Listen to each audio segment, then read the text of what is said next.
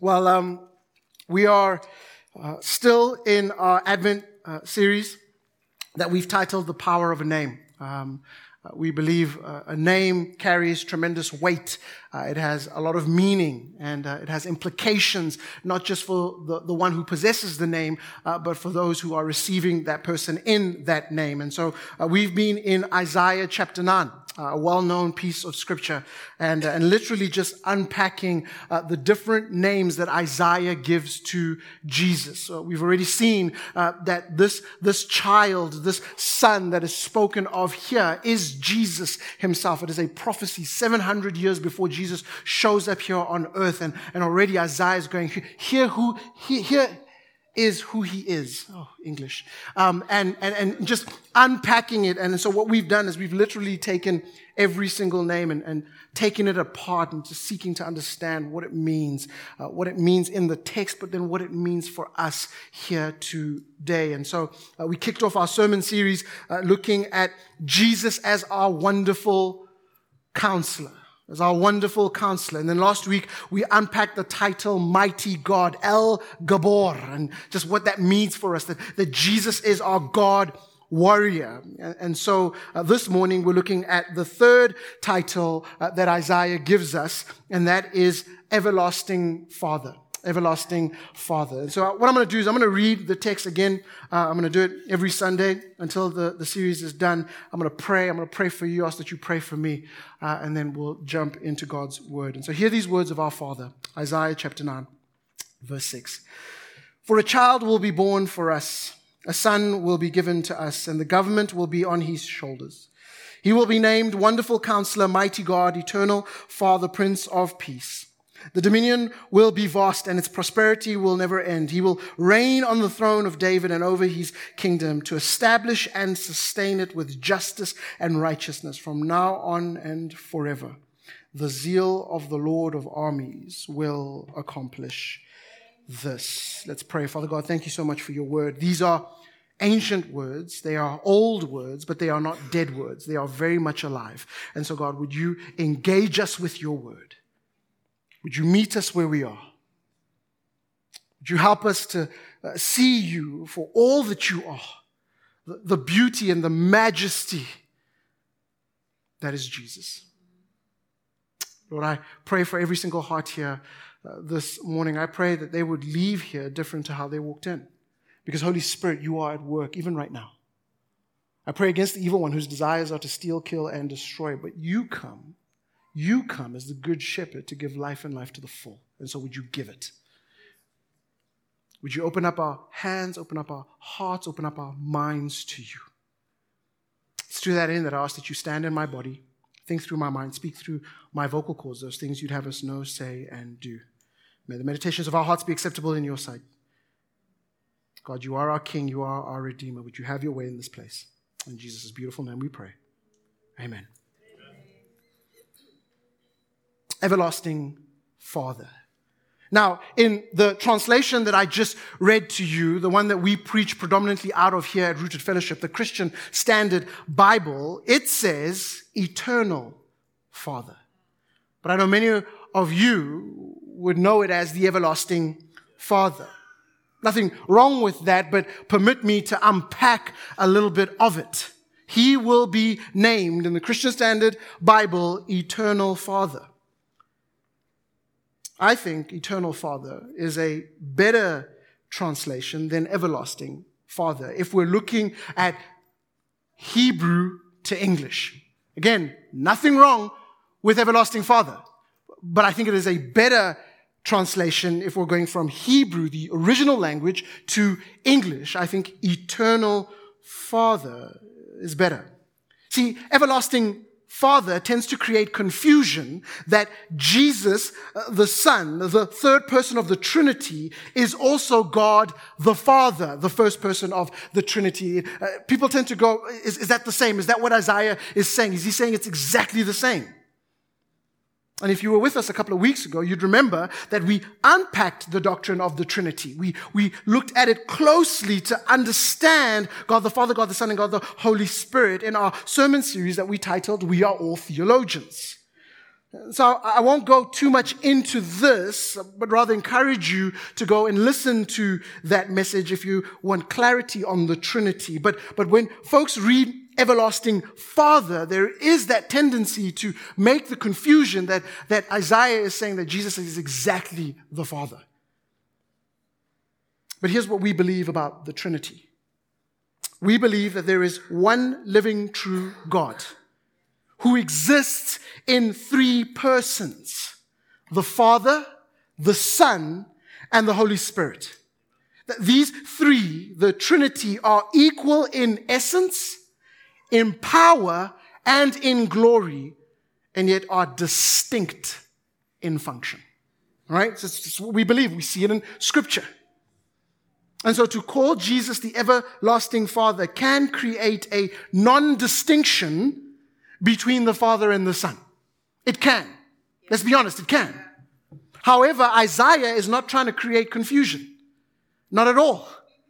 He can sometimes, I, I, think, write like, like Paul the Apostle. Like his style of writing is, is very much like Paul the Apostle, where he takes liberty with language. And he breaks tons of grammatical uh, rules, but his theology is always, always, always, always beautiful. Always beautiful. You see, the phrase commonly known as everlasting father in the Hebrew is aviad. Aviad. Which actually translates to father of eternity. Father of eternity. Which is meant to imply that he is the possessor of eternity. That's what it means. aviad. But don't get me wrong, Jesus is eternal. Jesus is everlasting. However, he is not God the Father, but rather he is God the Son. Yes. There is a difference. And so I don't want us to get confused on this. See, the Christian Standard Bible, I believe, attempts to clarify this by referring to Jesus in Isaiah chapter 9, verse 6, as the eternal Father. Not the everlasting, but the eternal Father, because Aviad is the Father of eternity. However, the Father of eternity, you see, I think it gives us more to work with. If we call it what it is, if we just go from Hebrew to English, direct translation, the Father of eternity, if we understand it that way, I think it gives us more to work with. It, it helps us to, to understand who Jesus is in the text. I believe it points us to a better understanding, a better understanding of what this title implies that Isaiah gives to us the promised Messiah. I believe everlasting Father points us to a Father who lives forever, whereas Father of eternity, Aviad, points us to the Creator of eternity, the, the one who owns eternity. And here's the thing the one who creates eternity must be able to live forever. So I'm not taking away the fact that Jesus lives forever. I'm not doing that, but I'm saying, no, no, no, he's, he's the creator of eternity, which by implication means that he is eternal. So in essence, it does not take away from his deity or divinity. But I believe the Father of eternity points us to his purpose of eternal existence. Friends, we're just literally just unpacking layer after layer after layer because I want you to be absolutely clear on who Jesus is in this text. Father of eternity means eternity exists because Jesus Christ exists.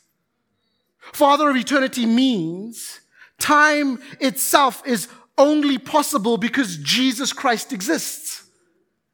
Breaking up of eternity into chunks of time like we do is only possible because Jesus Christ exists. He is the Father of eternity. If Jesus Christ were to cease to exist, then all of time, space, and life would cease to exist. This is why he's the Aviad. This is why he is the Father of eternity, the, the creator of eternity. But you might be sitting here and asking, hold on. I thought God created everything. My answer to you would be Yes, he did. yes, he did. And then you might go, but, but are you seeking to make the point that Jesus is the Father of eternity? And if so, therefore the creator of eternity, hence he is the creator.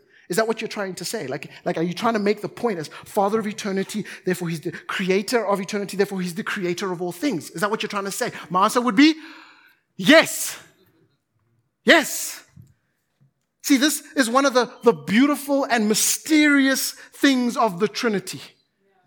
We spoke about it when we unpacked the Trinity. It's, it's, it's mysterious. It's, it's to, for us to try to, to go, I'm going to wrap my mind around this and fully understand it. Remember what I said. It's like you going to the ocean and then uh, putting your hands together like this and, and getting a cup of water from the ocean and going, now I fully understand the ocean. It's foolishness. It's ignorance. It's one of the mysteries that, yes, God is the creator, but then we're also being told that Jesus, the Father of eternity, is also the creator. And think about this. I haven't even started to unpack how God the Holy Spirit fits in all of this. But we're not going to go there. Uh, this is not the sermon for it. In fact, I just encourage you to keep coming back.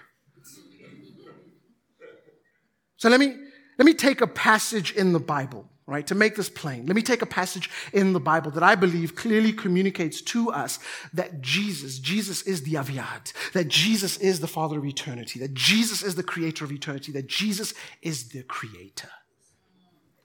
And so, with that, let's go to Colossians chapter 1. Again, a very well known piece of scripture if you've been with the church for a while. But if you are not familiar with this piece of scripture, let me read it to you. Colossians chapter 1 from verse 15 to 20. It says, He, speaking of Jesus, He is the image of the invisible God, the firstborn over all creation.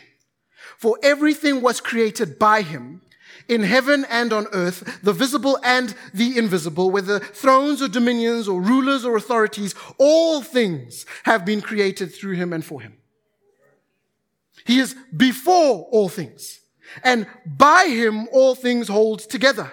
He is also the head of the body, the church. He's the beginning, the first born from the dead, so that he might come to have first place where? In everything. For God was pleased to have all his fullness dwell in him. Friends, that, that alone should just lead us to worship.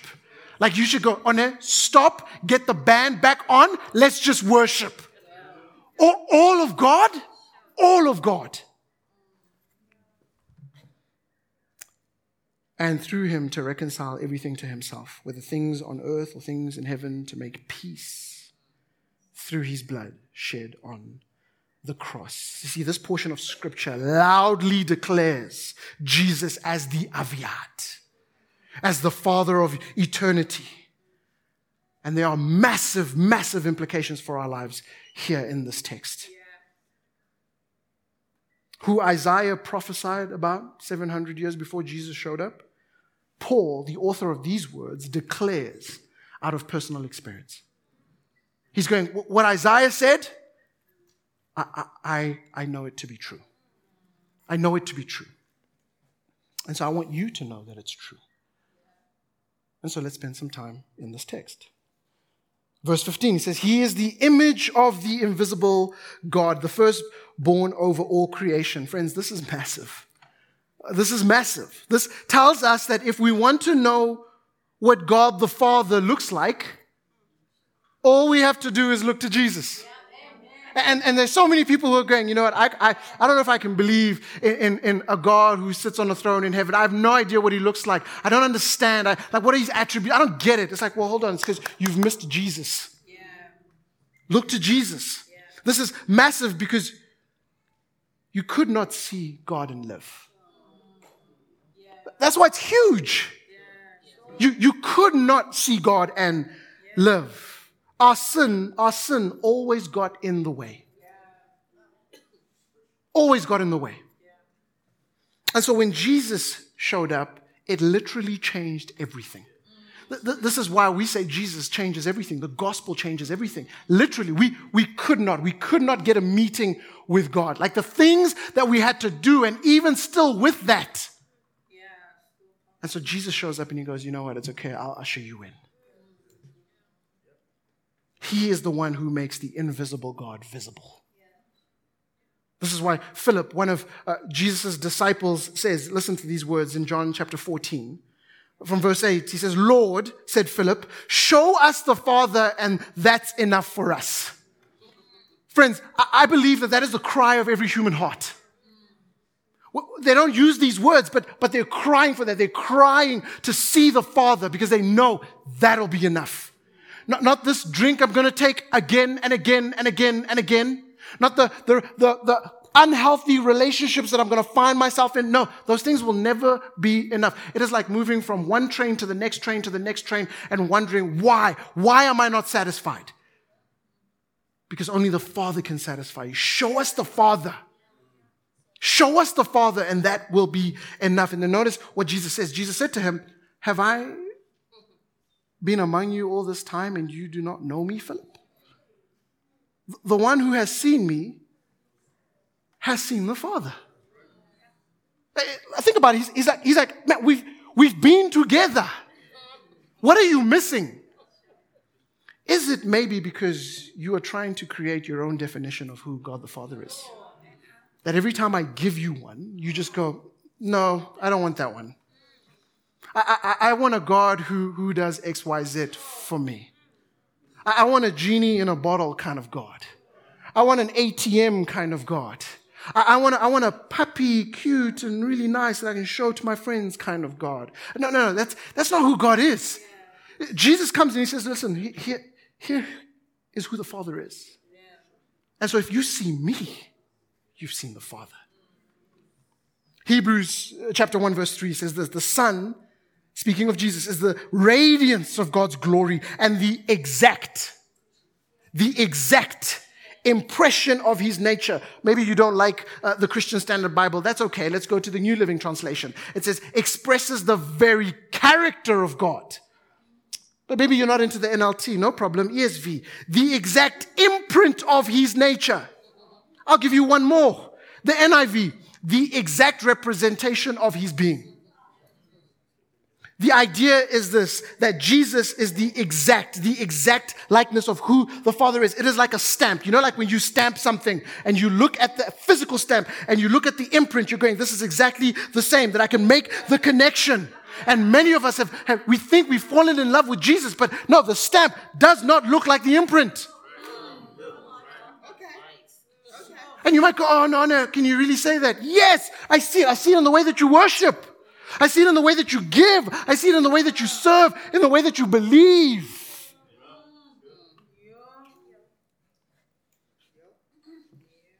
Jesus exactly represents God to us. And that is beautiful. Beautiful. This is why we worship Jesus. But Paul goes on. He says, For everything was created by him in heaven and on earth, the visible and the invisible, whether thrones or dominions or rulers or authorities, all things have been created through him and for him. This tells us that the, the child born unto us, the son given to us, that Isaiah speaks of, created everything we know and see. Yeah. Jesus didn't come into existence in a stable in Bethlehem. Now it's beautiful that he did that.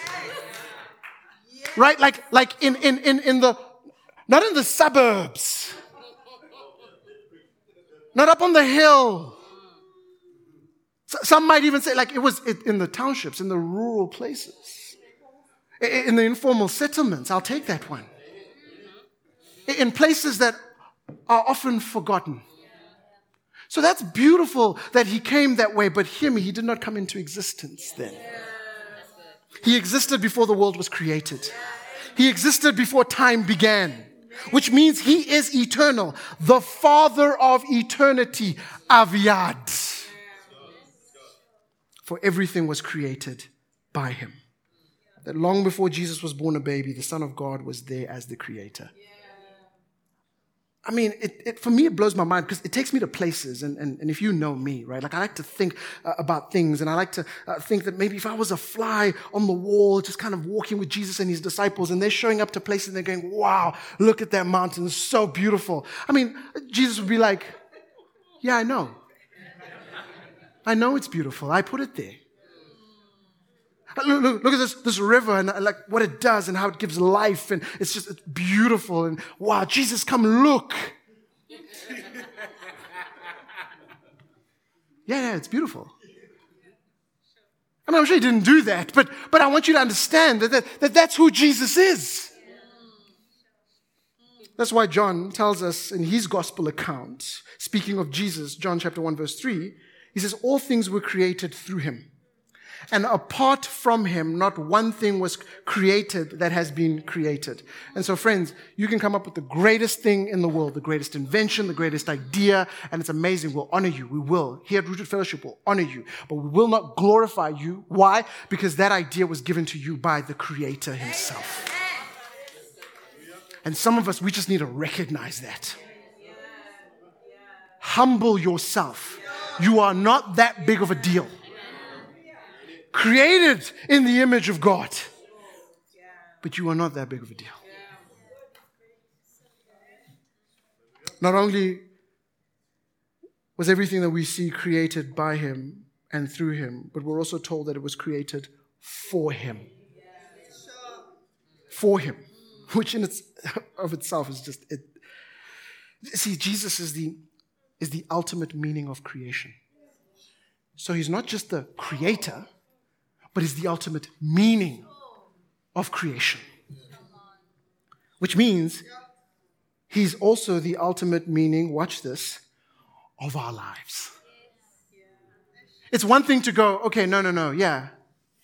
The meaning of the stars and the moon, the ocean, all these beautiful things. But me, I'm the master of my own destiny. And, and yet, we read this and we go, no, no, even you were created for him. We were made for Jesus. That means all those philosophers out there trying to make sense of life, no matter how clever or whimsical or profound their ideas or concepts may be, if they haven't gotten to Jesus as the one who is the center of it all, then they've missed the point. Stop reading the books, stop listening to the podcast, get back in the scriptures. All of creation is for Him, and that includes us as well. Your life belongs to Him. Your sexuality belongs to Him. Your money belongs to Him. Your emotions belong to Him. All of it. That when we walk out there, literally, people should look to us and go, that belongs to Jesus when you're typing on Instagram belongs, that comment belongs to Jesus. But, but the question is, let's be honest, does it? Does it? Would you be able to stand before Jesus and go, yeah, no, when I said that, I was representing you? Because all of creation exists for Jesus. Then our purpose, our very purpose, is found in Him. This is why I plead week in, week out. Week in, week out, I plead with you to give your lives to Jesus. Because you will, you will never understand the meaning of life. Never. Never. Until you have a personal encounter with Jesus and you walk with him. All of it for him. Let's keep moving. Verse 17. He is before all things, and by him all things hold together. The structure of the universe, the stuff of our bodies this very building, the ground on which we stand, it is all held together. Not only does it belong to Him, there's a lot of things that belong to you, but you do not hold it together. This is why we have insurance. Jesus doesn't need insurance. He holds it all together. It's all sustained by Jesus. The fact that your heart beats right now. Yeah that blood is pumping to the rest of your body, that you are inhaling and exhaling. We take those things for granted, friends. We really do. All of it is sustained by Him. If Jesus wasn't doing that, the universe and everything in it would simply collapse. All of it collapse. It would cease to exist. Now, I know super clever people in here, super, super smart, master's degrees, PhDs. I know I made a comment a couple of weeks ago. Some of you took it in a. I was honoring you. I really was. I was super honoring you guys. So clever, so smart. So some of you might go, okay, he created everything, he sustains everything, I get it. But what about science? And I would say, yeah, I also believe in science. Now, I know my high school marks would probably say otherwise. All right? That was a different time in my life. But I do believe in science. I do. I believe science exists because Jesus holds it together. He holds every molecule together. You look at the element, uh, is that what it's called? Elements table.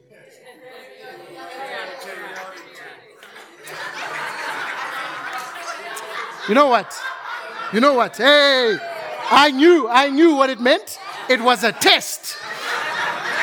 And I, and I saw some of you. You went, yes. And then you heard everyone else, no, no.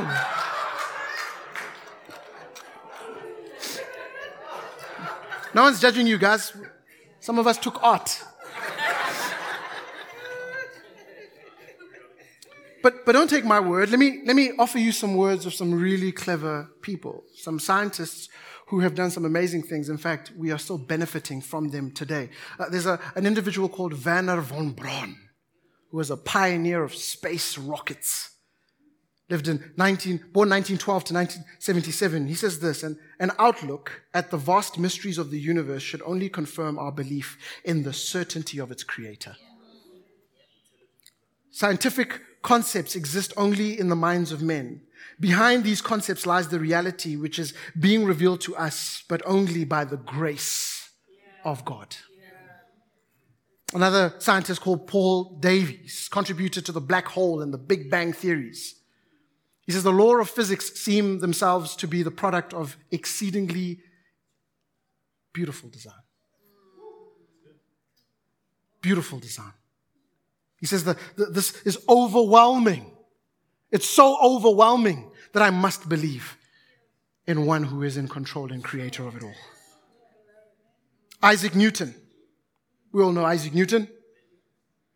He says the most beautiful system of the sun, planets, and comets could only proceed from the counsel and dominion of an intelligent and powerful being.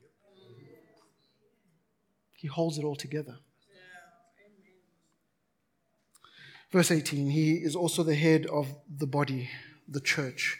He is the beginning, the firstborn from the dead, so that he might come to have first place in everything. Aviad. Every church is Jesus' church. I know we put fancy names to them Saint so and so, and Rooted Fellowship, and Renovation Church. Like, and, and I'm all for it. But at the end of the day, every single church, every Bible believing church, belongs to Jesus. It is from his side that the church was birthed. See, when the Roman soldiers pierced Jesus side, out came what? Blood and water. Two elements came out of the Lord's pierced side blood and water. See, blood is for our redemption, it deals with sin, it's for the purchasing of God's people, the church. Water is for giving life to deal with death. This is what produces the church from his side. Why does the church belong to Jesus? It's because from his side that we come from. Birthed from his side. Friends, where did Eve come from? From the side of Adam. But you see, where Adam failed his bride, Jesus came through for his. This is why we put him first place first place. He owns every single church. He says, I will build my church. And that's a message, not just for me, but even leaders here who sometimes I think we get our grubby hands on the church. I will build my church. You get in line and you believe in me as the wonderful counselor, as the mighty God, as the, as the Aviad. Verse 19 For God was pleased to have all his fullness dwell in him. Oh my. The fullness of God is in Jesus Christ. The fullness of God is in Jesus Christ. Not in a building, not in a pastor or a leader, not in a song, not in a sacrament, not in a theology, not in a method or curriculum, but in Jesus Christ Himself. We can make idols of what we do. We can show up, we can sing the amazing songs, we can have incredible ministries. But I'm telling you, if Jesus is not at the center of those things, then it means absolutely nothing. It is in Him, in Him, the fullness of God dwells. And so again, it says that, man, if you want to experience God, then you need to go to Jesus. You cannot bypass Him. He's the way, the truth, and the life. No one, no one comes to the Father except through Him. And we try. We, we try with fancy words and really cool hashtags. But if you want to get to the Father, you have to go through the Son. Let me wrap up here. We'll call the band to come up. Verse 20 it says, And through him to reconcile everything to himself, whether things on earth or things in heaven, by making peace through his blood shed on the cross. Paul writes, and through him to reconcile everything. See, reconciliation, reconciliation is one of the beautiful, beautiful things about the gospel that we were separated from our Father, separated from His blessing, separated from the kingdom of God. And so we needed someone to step in, to step in so that He might be able to reconcile, reconcile us back to the Father. And, he, and here Paul says, listen, he, through Him, to reconcile everything to himself. So it's not just, it's not just us that's being reconciled. That, that in Romans, Paul tells us that creation, creation groans. It's going, Where are the children of God? Because creation is going, I want to go back to my Father. I want to go back to the Creator. I want to go back to the way things were. And so Jesus goes, okay, from my side, the church will come and I will use the church to put on display who I am, the Father of eternity, so that people can hear the good news of the gospel and be reconciled back to the Father. A lady called Dorothy Sayers, she says this. Whatever the answer to the problem of evil, because again, there is evil everywhere. There is evil everywhere. And so he says, whatever the answer to the problem of evil, this much is true. Not only is God the answer, but to bring health, he's the one that took the medicine. He took it on himself so that things might be reconciled back to the Father. And so I believe this is why the last title that we get of Jesus from Isaiah is that he is the Prince of Peace. Now, I don't want to get into that right now. I'm going to encourage you to show up on Christmas Day. But this word peace is more than just ceasefire between humanity it speaks of something far greater. And Isaiah says that there is one who's able to do that, who's able to bring peace because he reconciles us back to the Father. And that he reconciles all things. And so he has the ability to reconcile marriages. He has the ability to reconcile families. He has the ability to reconcile relationships. He has the ability to reconcile all things. I love, hear me, I love the Constitution of this country. But it cannot do what the ministry of reconciliation brought by Jesus to us can do. And so, my question to you this morning is Do you believe in Him? Do you believe in the one who holds all things together? Do you believe in the one who is the Father of eternity, the creator of everything, the Aviad? Do you? Do you believe in him? Or are you still trusting in your own abilities? The gospel, I say this often, the gospel is both information and invitation. And so it's not just things that are being communicated to you, but then there's a there's something that you must respond to. And so I'm going to pray in a moment. And, and if you're sitting here and you're going, hey, this is first time I'm hearing this, and, and, and not just the intensity of it, but also the beauty of it. That, that I believe I'm a Christian because I grew up in a Christian home or I've been going to church for years. I thought that's how it works. No, it's surrendering your life to Jesus, surrendering everything to the Father of eternity, and recognizing that He came and lived the life that you and I should live, but we cannot, and then died the death that you and I deserve. He took His own medicine so that we might be reconciled back to Him, back to the Father. And so, Father God, we thank you. We thank you that you are not just the creator of all things, but you're also the sustainer of all things. That everything was made not just by you and through you, but it was made for you. That everything finds its purpose in you.